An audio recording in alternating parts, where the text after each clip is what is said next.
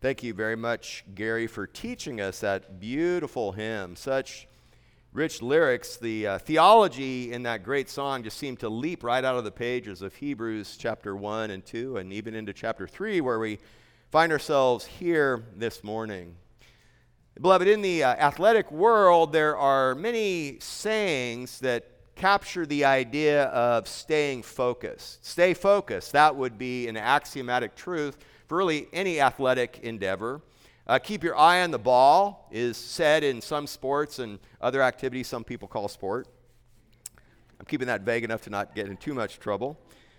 Take dead aim uh, is another one depending on the sport, depending on what you're looking at. I was thinking about this this week, in particular, a story that comes from the athletic endeavor of open water ultra marathon long distance swimming. Uh, in open water, and I'm saying ultra marathon long distance swimming, 20 miles plus, there are huge battles that the athlete must face. They must face the ocean currents, wind, waves, uh, the effects of the scorching sun, salt water. Uh, they need to be protected and guarded against ships and sharks, depending upon where they're doing it there's a triple crown of open water long distance swimming. Now, the first leg of that is swimming across the English Channel from England to France or vice versa. The second leg or the second arm of the triple crown is the Catalina Channel, swimming between the mainland of California and Catalina Island. Both of those are in the 20 plus mile range. And then the third is a circumnavigation of the island of Manhattan around 30 miles. There was a super endurance athlete, uh, Florence Chadwick, who shattered the record that had been set by a previous woman in 1950 of swimming the English Channel. And then the same year, Florence Chadwick swam in the other direction, becoming the first woman to swim in both directions and shattering the record in both cases. She next set her eyes on the second lead, which is the Catalina Channel. And she embarked on the 4th of July, 1952, to, uh, from the shores of Catalina Island to swim to the mainland of California. Now, as you can imagine, when you're doing long distance swimming, you need to know where you are going. One of the great dangers can be to swim in circles and to increase the great length that you're already seeking to do. So she started out, she had a couple support boats.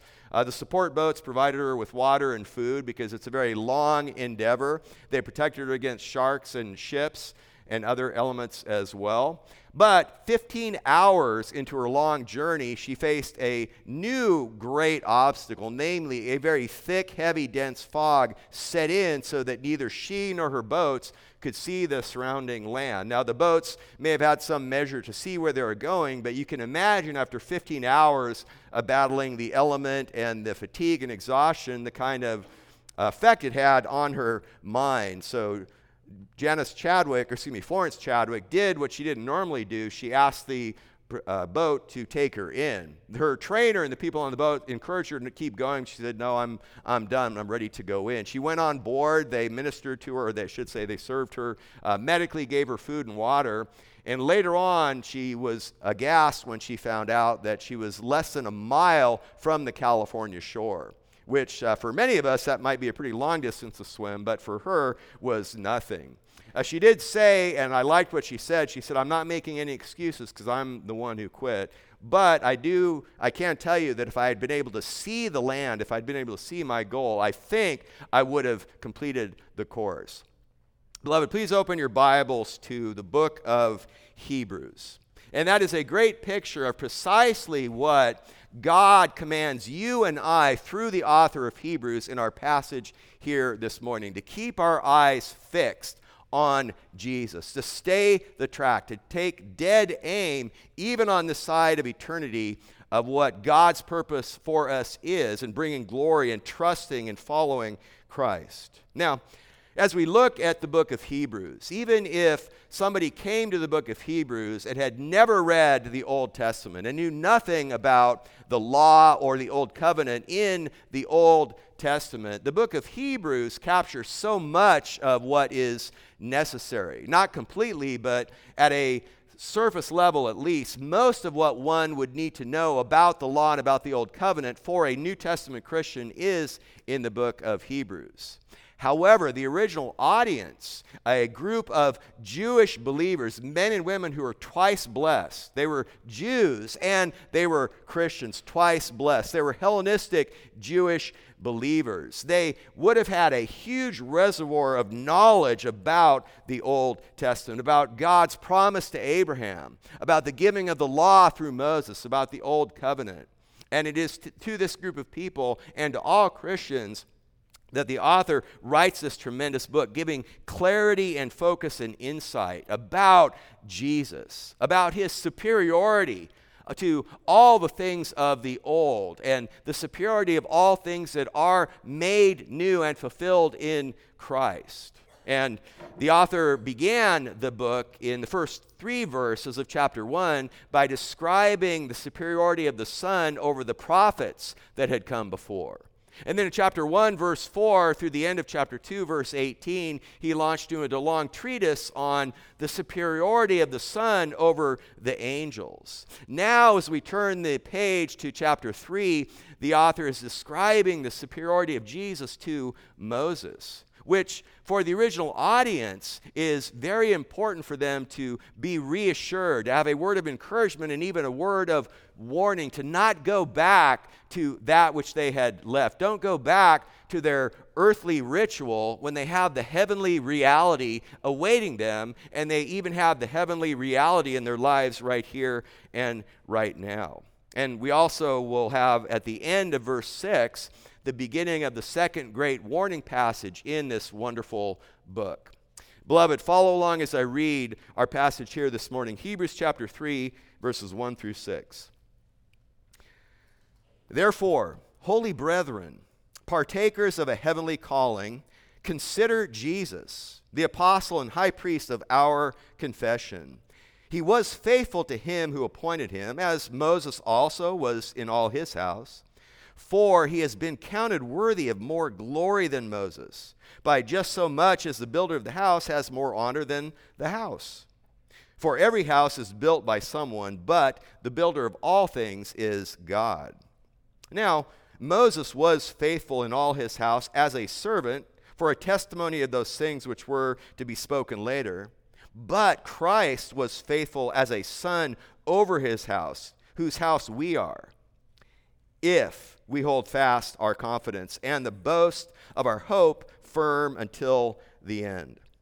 Beloved, this is the word of God that has been read in your hearing. Please attend to it as such. Now, in chapters 1 and 2, we've seen the author bring out the person of the Son. We've seen him bring out the work of the Son. Even back in chapter 1, we see a hint towards the office of the Son as certainly prophet at the beginning and priest and even king as well. And what the author does here in verses 1 through 6 is he gives three comparisons between Jesus and Moses. He compares his office, his work, and his person. And he does this so that you and I, so the original audience, would fix our aim and stay on track with our focus, our attention, our diligent care and scrutiny and affection and devotion and focus on Jesus Christ. First, beloved, in the first two verses, what the author tells us clearly is Jesus is superior in his office to Moses. Now, as we look at these first two verses, what the author is addressing here are two fundamental needs that you and I have. Two fundamental needs that every man, woman, and child has had since Adam sinned in the garden. Namely, we need a word from God and we need a way to God. We need to hear from Him and we need to get to Him in holiness and not in our sin. We need, in a word, revelation from God and we need reconciliation to God because of our sin, because of our transgression. And beloved, this is where Jesus steps in. Jesus spoke to us from heaven in the most wonderful, full, and complete and final word from God that we saw in chapter 1. He speaks to us from heaven and he takes us with himself to heaven, where he is seated at the right hand of God even now.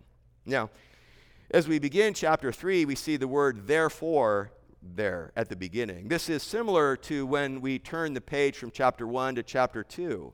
Uh, verse 1 of chapter 2, you read the words, for this reason. So in both cases, the author is taking what he had written before in chapter 1, leading into chapter 2. Now he's taking what he had written in chapters 1 and 2 into chapter 3. And in particular, this great salvation back in verse 3 of chapter 2. So great a salvation which the Son purchased for us, for His glory, for our eternal joy. That we are His brethren, we are His brothers and sisters. In verse 11, we are the brethren. Verse 12, He Himself, the Son, says, You are my brethren. Verse 17, we are called His brethren. Also in verse 17, he is our sympathetic high priest of this great salvation, interceding to God the Father on our behalf. This is all part of what is the setting and the background behind the author saying, therefore.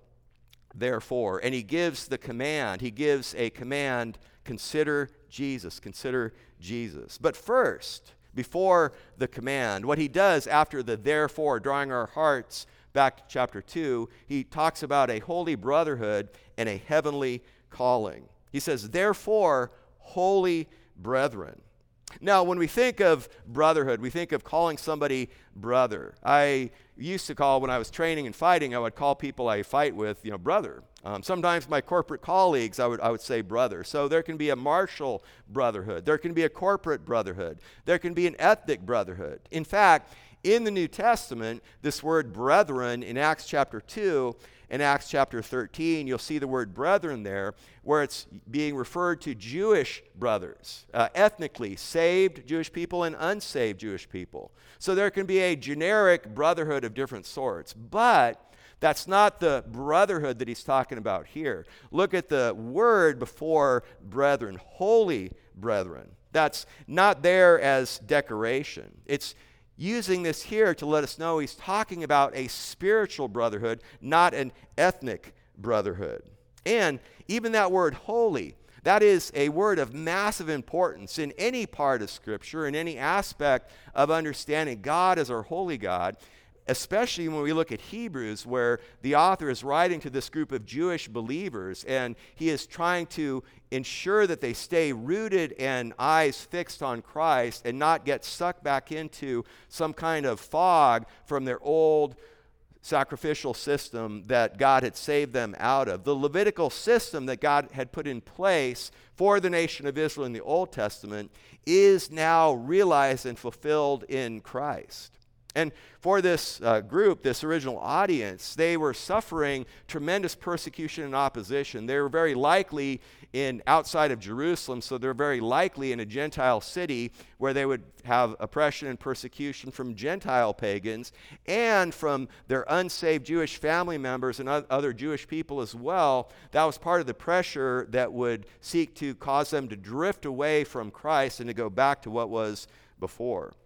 So when he calls them holy brethren, it has a rich meaning and significance for them. And what he is saying is, you are, even here today, most of us aren't twice blessed. Most of us here are blessed to be Gentile believers. We have some people who are twice blessed to be Jewish believers. But what he's saying here is, we are spiritual brothers and sisters. We are holy brothers and sisters. We are soul brothers in Christ. We are part of the family of God. In Christ and for all of God's people, including even here, as we will see, he's talking about the church, but the author here is ju- not just talking about the church, he's even including in part Old Testament saints, the remnant from Israel, all of God's people, all the family of God. So when he says holy brethren, he is reminding us, he is encouraging us that you and I are set apart by God the Son for himself. We are made members of his family and we are called to share in his eternal rest. And it answers the question for us what is it that unites us in Christ? What is it that unites us as part of the universal church of every land, tongue, tribe, and nation, or even here in our beloved Santan Bible Church local body? What is it that unites us together? It's not our ethnicity, it's not our education, it's not our economics. It is our heavenly calling. And we move from the holy brotherhood to the heavenly calling. Holy brethren, look at the text, partakers of a heavenly calling. Of a heavenly calling. Six times in Hebrews we see the word heavenly used. Uh, the letter of Paul to Ephesians, when I preached through there, I said it can be thought of as a heavenly epistle because Paul spends so much time and focus on heavenly things. So also Hebrews, as the author is pointing towards the superiority and finality of Jesus Christ, he has a great vision towards the heavenly things. And the heavenly we see here is set in cro- contrast to the earthly. We have in Hebrews a heavenly calling right here, a heavenly gift. There's a heavenly sanctuary, a heavenly country, a heavenly city of God, which is the heavenly Jerusalem, all here in Hebrews. Now, understand this too. The word heavenly here is heavenly both in its origin and in its end. It is a heavenly call from heaven down to us, and it is a heavenly call for us to go with Christ up to heaven. So, this addresses our fundamental needs of having a word from God and a way to God. It comes from heaven and it takes us to heaven. And it's the same kind of calling the Apostle Paul wrote about when he wrote to the church that gave him such great joy in Philippi. In Philippians 3:14, the apostle Paul says, "I press on toward the goal for the prize of the upward call of God in Christ Jesus." Now, to be sure, there's an element of the future upward call, the future prize that awaits Paul at his future glorification and resurrection. But there's also a present calling of not just the future look towards the heavenly future, but the present look and command of a heavenly manner of life and conduct right here and right now. It also even points back to the past call, the effectual call, where the sovereign, gracious, merciful God called down from heaven to us and put life where there was no life before. So, this holy brotherhood, we are partakers in a heavenly calling, which is a heavenly invitation and an effectual call. And this effectual call of God, this heavenly call, is coupled now with a command. And what he says is consider Jesus. Fix your thoughts on Jesus. Don't drift away. And the Greek language, it doesn't come out in the English, but he is giving a, a second person address. Literally, it's you consider Jesus. In chapters 1 and 2, Paul, when he was talking about the believing community to which he was, was uh, writing, he used the first person. He said, We and us. This is the first time where he addresses his readers by saying you. He says, You consider Jesus. Consider Jesus. And when you think of those two words, you could understand the whole theme of the sermonic epistle of the book of Hebrews. We could sum it up by saying, Consider Jesus. In fact, we could even, in one sense, sum up the entire theme of the entire New Testament consider Jesus. If you wanted to have a two word bumper sticker that sums up biblical Christianity, I don't think you can do much better than consider Jesus. Now, just to be clear, that's just an illustration. I'm not endorsing or encouraging any kind of Jesus bumper stickers, but hopefully you get the point. And, beloved, understand this. When he says consider Jesus, it's not a suggestion, it's not an option, it's a command. In fact, it's an urgent command. Certainly, God would encourage you and I to always be fixing our eyes and our gaze and our attention and our focus on Christ. But the way the author does it here is there's this great sense of urgency. Consider Jesus. And we can ask the question, even when we think of the fact that we are part of this holy brotherhood with a heavenly calling, how is it that a sinful worm of earth can be a partaker of this heavenly calling? Because it is, as I said before, heavenly both in its origin and in its end. It is God's answering the question, addressing the need we have of a word from God and a way to God. And what we see that being fleshed out is now in the two offices of Jesus that we see. Look at the text. the apostle and high priest of our confession. Consider Jesus, the apostle and high priest of our confession. Now, the word apostle, it's a very familiar word to Christians. This is actually the only appearance, appearance of the word apostle in the book of Hebrews. And what's even more interesting in some ways is this is the only place in the entire New Testament where Jesus is directly called an apostle.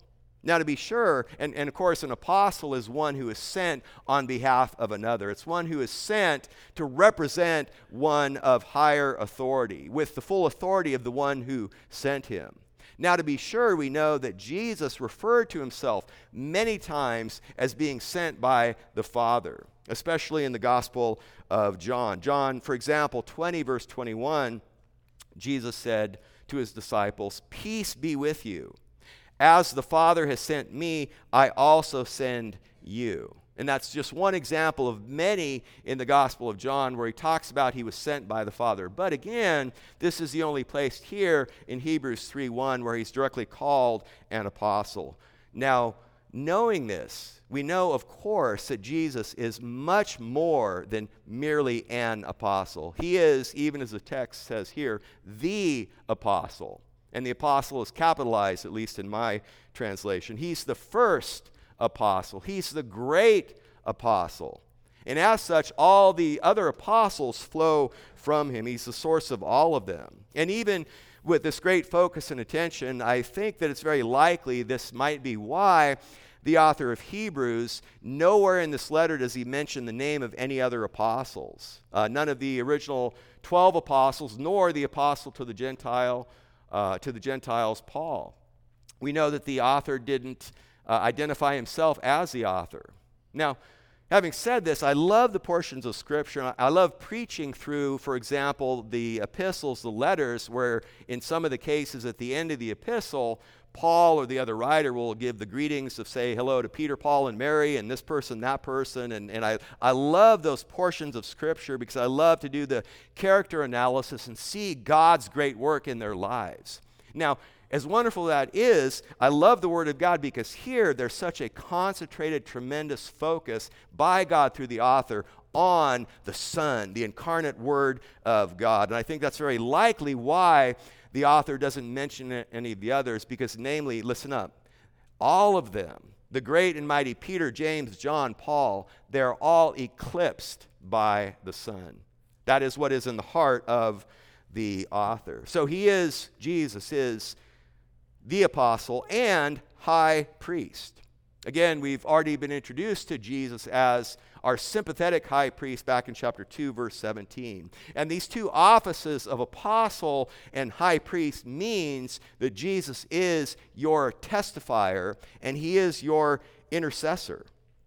In the context of his intercessory work, the sixth century blind church father Hervius, he was uh, Breton. That was before Breton became Britain. This is what Hervius said. He said, quote, of Jesus, He's our intercessor and the one who prepares the way for us to the land of the living because he intervenes for us and enables us to pass over the waves of this world and over every calamity to the heavenly fatherland. End quote.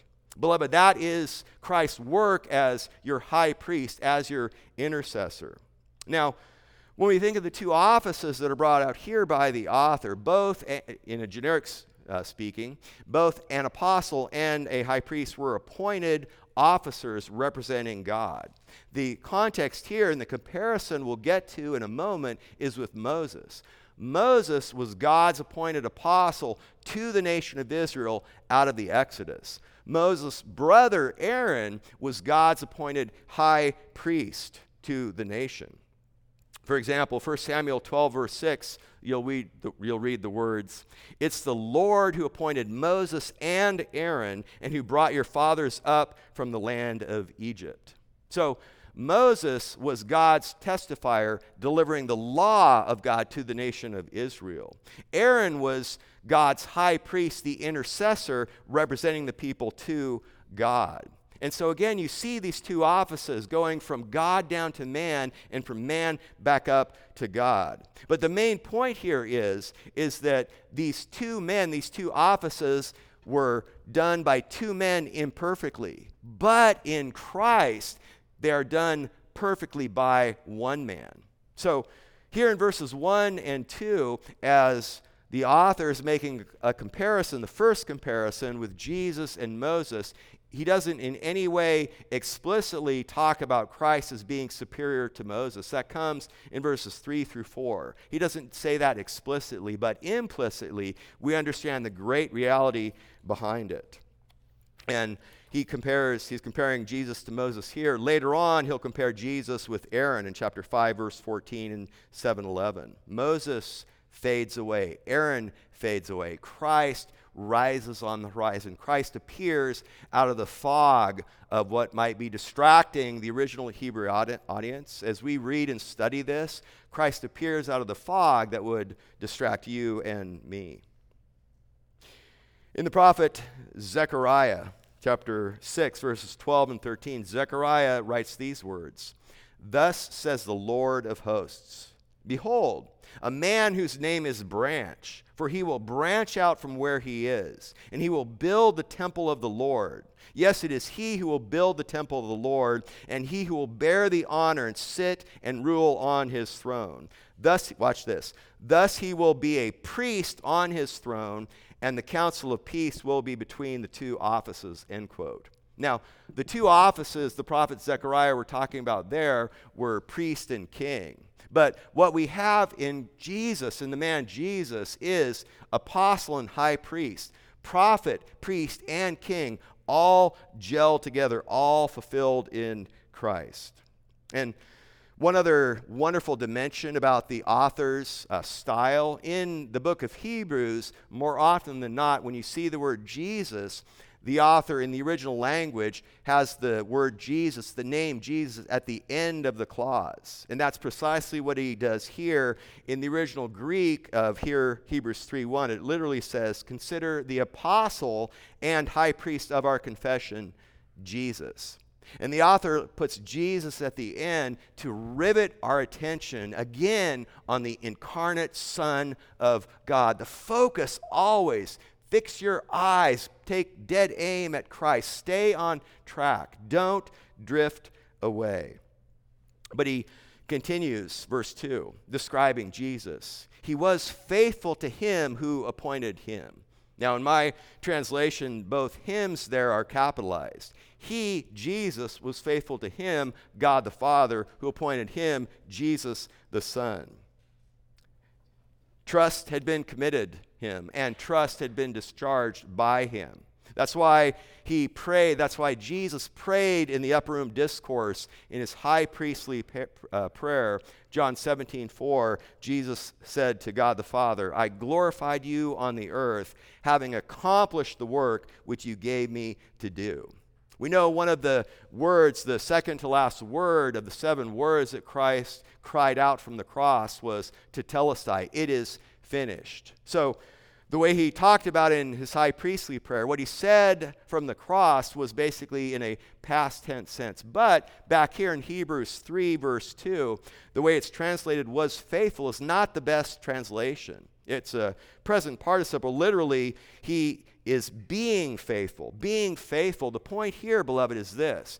The way the author communicates to us here in Hebrews 3 2 is that the work that God appointed Jesus to do on his behalf did not terminate when his work on earth was done.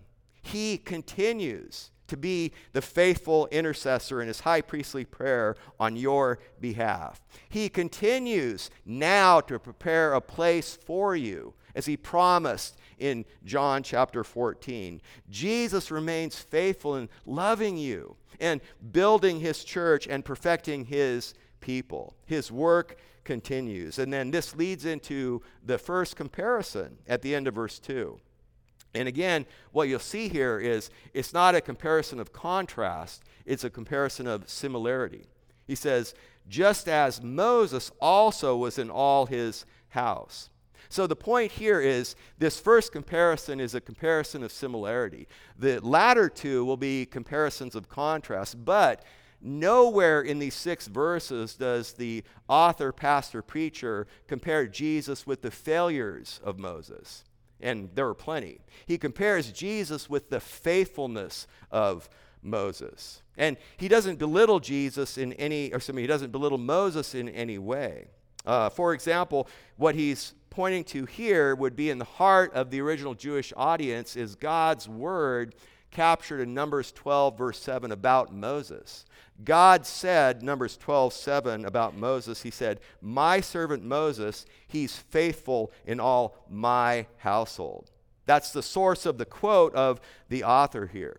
And the point here is this comparing Jesus to the failures of Moses would be one thing. Comparing Jesus to the faithfulness of Moses is an entirely different thing. You can imagine I might have someone come to me and say, Oh, have you heard about uh, John Smith? He's the fastest runner ever. He, you just wouldn't believe how lightning fast he is. And, oh, well, how fast is he? Well, well, he's faster than you. Big deal. that doesn't that doesn't mean anything. But but if he said he's faster than Usain Bolt, Okay, now we're getting somewhere. That means something. Beloved, the point here is even in this comparison of similarity, the author wants us to understand that Jesus is on an entirely different and vastly higher plane than Moses. And he says, as Moses was also in all his house. And the word house is the first of six appearances of the word house in these six verses. It can mean house, it can mean household, or both. It's the family of God, is what he's describing here. So, the house of God, my house, that God said that we just read in Numbers 12 7, was not the tent of meeting. It was the people of Israel, the family of God. So, beloved, Jesus is your testifier. He is your intercessor. He represents God among humans, and he represents humans in the presence of God. We know from Hebrews 1 that he's the one in whom God has revealed himself finally and completely. He's the final and complete word. And the man Jesus is the perfect embodiment of obedient humanity, of a perfect man in the presence of God right now. He came down from heaven to speak to us on behalf of God, and he carries us up to heaven to speak to God on your behalf. That is what comes out of this great, vast superiority of Jesus. And then one last word before we move to it's really a way of application. When you read the words consider Jesus, the word consider there, it's not like, well, consider which you know, brand of detergent you're going to buy. He's not saying, like, well, consider what candidate you're going to vote for. The word consider, it's an intense perception, it's careful scrutiny. Study, examine, reflect upon, discern, think about carefully, meditate on the man Jesus. What he is saying here is, beloved brother and sister in Christ, measure all things by Jesus. Every other thought that you and I have, spiritual thoughts, and even in an extended fashion, even our secular thoughts, should be derivative of considering, thinking on Jesus. Every action we do, spiritual action, even secular action, again extended, should be derivative from your and my consideration of Jesus. That's the weight of his command here. And it's the polar opposite of the dangerous, deadly drift that he warned against back in chapter 2, verse 1. Beloved, fix your eyes on Jesus. Stay on track. Don't let the fog of life and care and concern cloud your path. So, Jesus is superior in his office. Secondly, he is superior to Moses in his work. And again, the superior, superiority in his office was implicit his superiority in his work and his person later is explicit. And Jesus is not merely quantitatively superior to Moses, he is qualitatively superior to Moses by the very nature of his work and by the very nature of his person. Here in this one, in verses 3 and 4, simply put, the author tells us Jesus is as great and as awesome of a man Moses was. And Moses was truly a great man, worthy of glory and honor. To be sure, he had flaws and failures, as we all do on the side of glory, but he was a great man. But Jesus is superior to Moses, simply put, because he created Moses, because he is Moses' creator, he is Moses' maker. Verse 3 For he's been counted worthy of more glory than Moses. The second comparison, and this is one of contrast.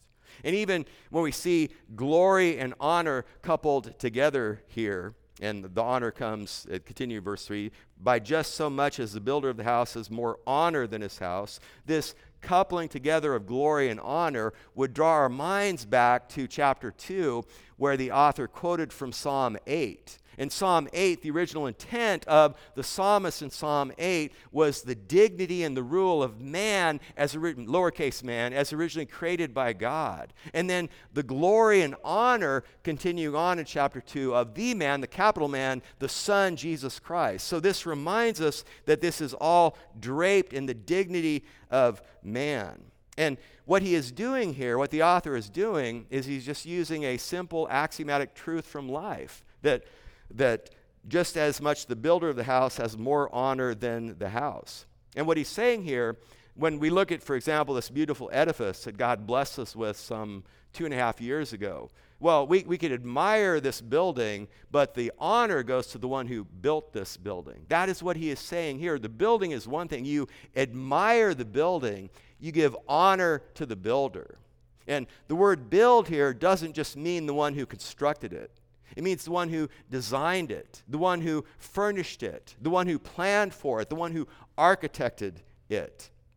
And that is the comparison. We know, drawing this into the broad background, Moses was not the author of the Old Covenant, he was not the author of the law.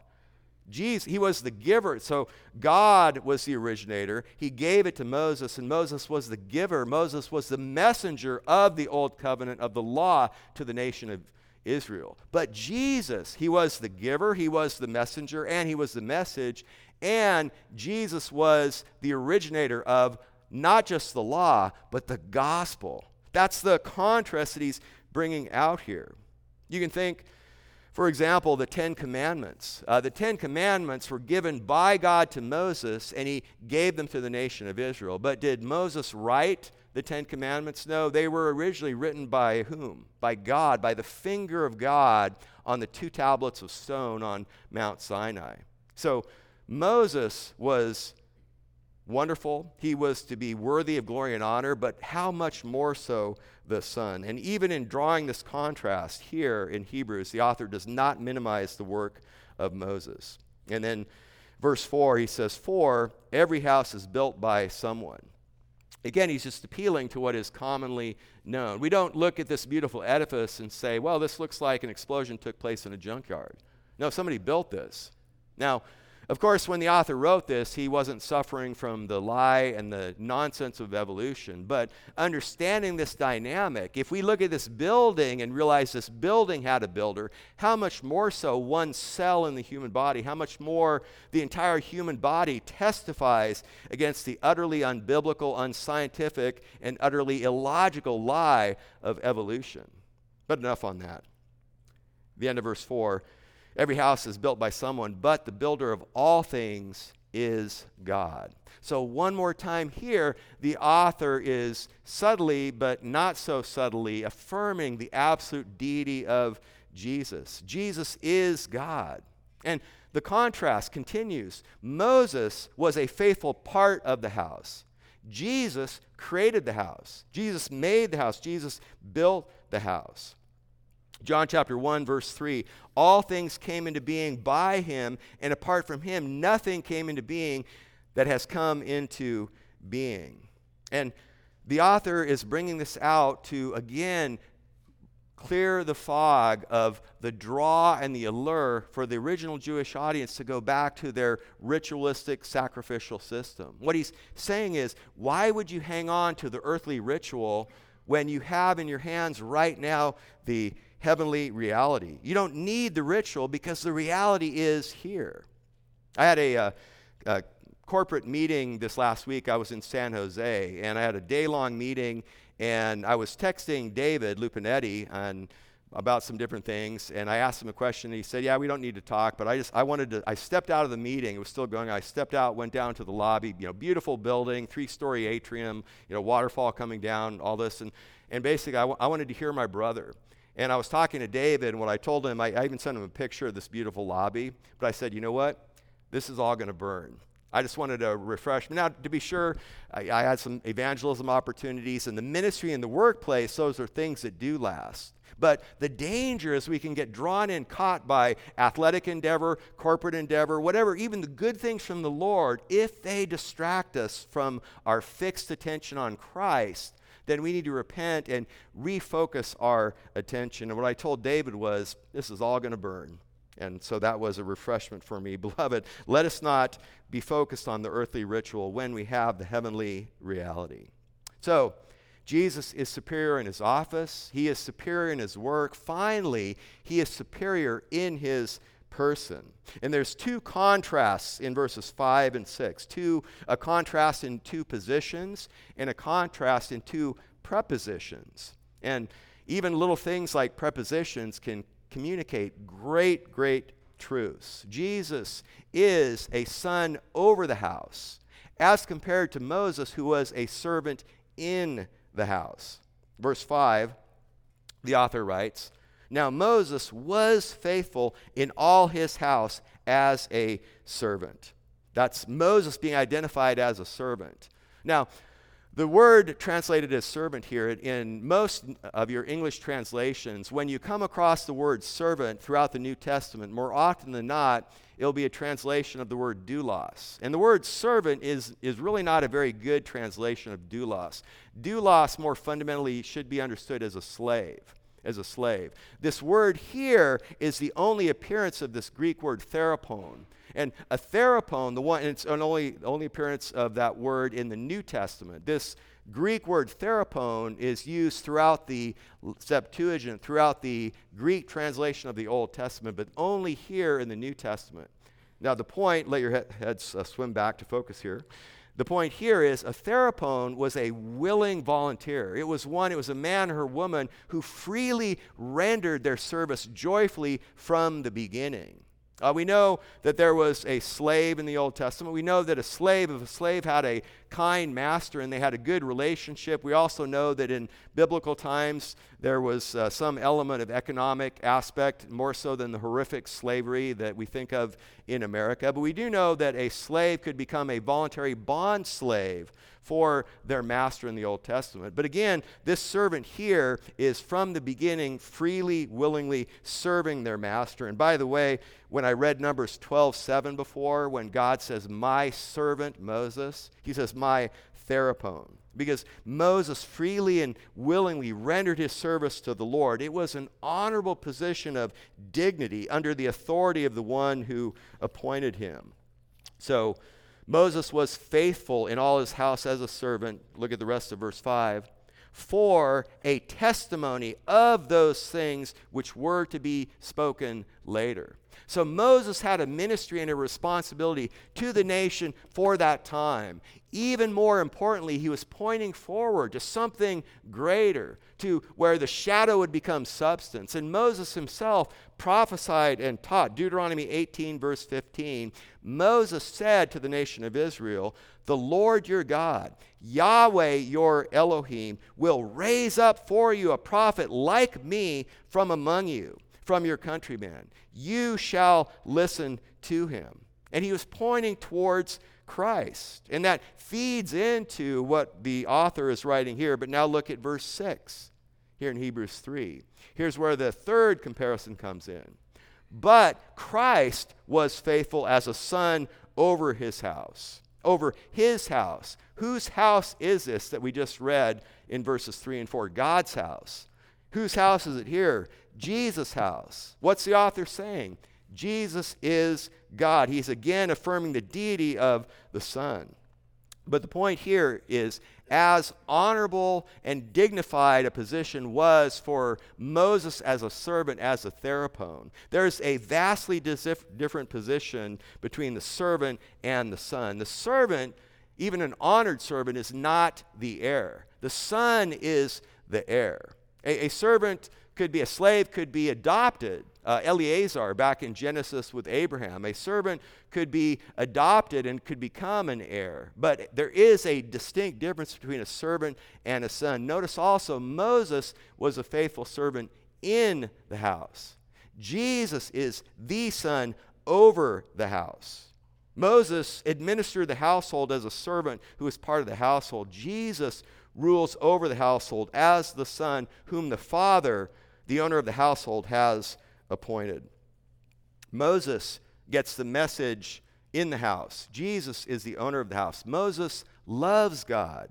Jesus is God. And Moses was a servant of God's people. Jesus is Savior of God's people. That is part of what God is reminding you and I as we look at this. 1 Samuel 2, verse 35, and this is nothing new under the sun. 1 Samuel 2:35, God says, "I will raise up for myself a faithful priest who will do according to what's in my heart and in my soul, and I will build him an enduring house." And the house here, the way the author is using this, is he's describing certainly the house of God, the church. He's also describing, tying together the house of God under the old covenant, the nation of Israel the nation of Israel, the faithful remnant, the true Israel, the Israel of God, which is the believing Israel of Galatians chapter 6. The old house and the new house are different to be sure, and in one sense they are the same. There is both continuity and discontinuity, both the Old Testament people of God and the New Testament people of God. And we go from there into the second great warning passage that begins here. And we can ask the question as we consider this is what is the evidence of heavenly calling? When we think of how we began with a holy brotherhood and a heavenly calling, what is the evidence that we are part of the holy brotherhood? What is evidence that we are truly partakers of the heavenly calling? And in short, the author answers by saying it is ongoing courage and hope. At the end of verse 6, he says, If, if we hold fast our confidence and the boast of our hope until the end. What he's saying here is the continuation in Christian life is the test of reality. He's not saying that we are saved by holding on to our salvation. He's saying that our true salvation is evidenced by our ongoing, to be sure, imperfect on the side of glory, but our ongoing courage or confidence and hope. It's the same kind of language that the author will use in chapter 3, verse 14, where he says, We have become partakers of Christ if we hold fast the beginning of our assurance firm until the end. Or an exhortation the author will give in chapter 10, verse 23. He says, Let us hold fast the confession of our hope without wavering, for he who promised is faithful. It's the same kind of language that Jesus gave. Remember when Jesus gave the great illustration of the seed being cast out and going into four different kinds of soils? Three of the soils and the seed represented the Word of God. The different soils represented the different hearts of man. And three of the soils were bad soils where they had deceptive professions of faith, but they didn't have the true possession of faith. But Jesus said of the good soil, of the true believing heart, Luke 8, verse 15, the seed in the good soil, these are the ones who have heard the word in an honest and good heart and hold it fast and bear fruit with perseverance. So that's the same language that Jesus has. So, beloved, again, the question here is not the retention of salvation by the persistence of faith, but possession of salvation evidenced by the continuation of faith. And we know from what the author of Hebrews would write. We know what the Apostle John wrote in 1 John 2, verse 19, that the one who falls out never belonged in the first place. What the author here is saying is final perseverance reveals who were and who were not true believers, true partakers in the heavenly calling. Jesus said, John 8, verse 31, If you abide in my word, then you are truly disciples of mine. And what demonstrates that is this confidence, this courage, this boldness, this open declaration of fealty and allegiance to Christ and hope. And just a quick word on hope. Turn over a couple pages, chapter 6, verses 18 and 19.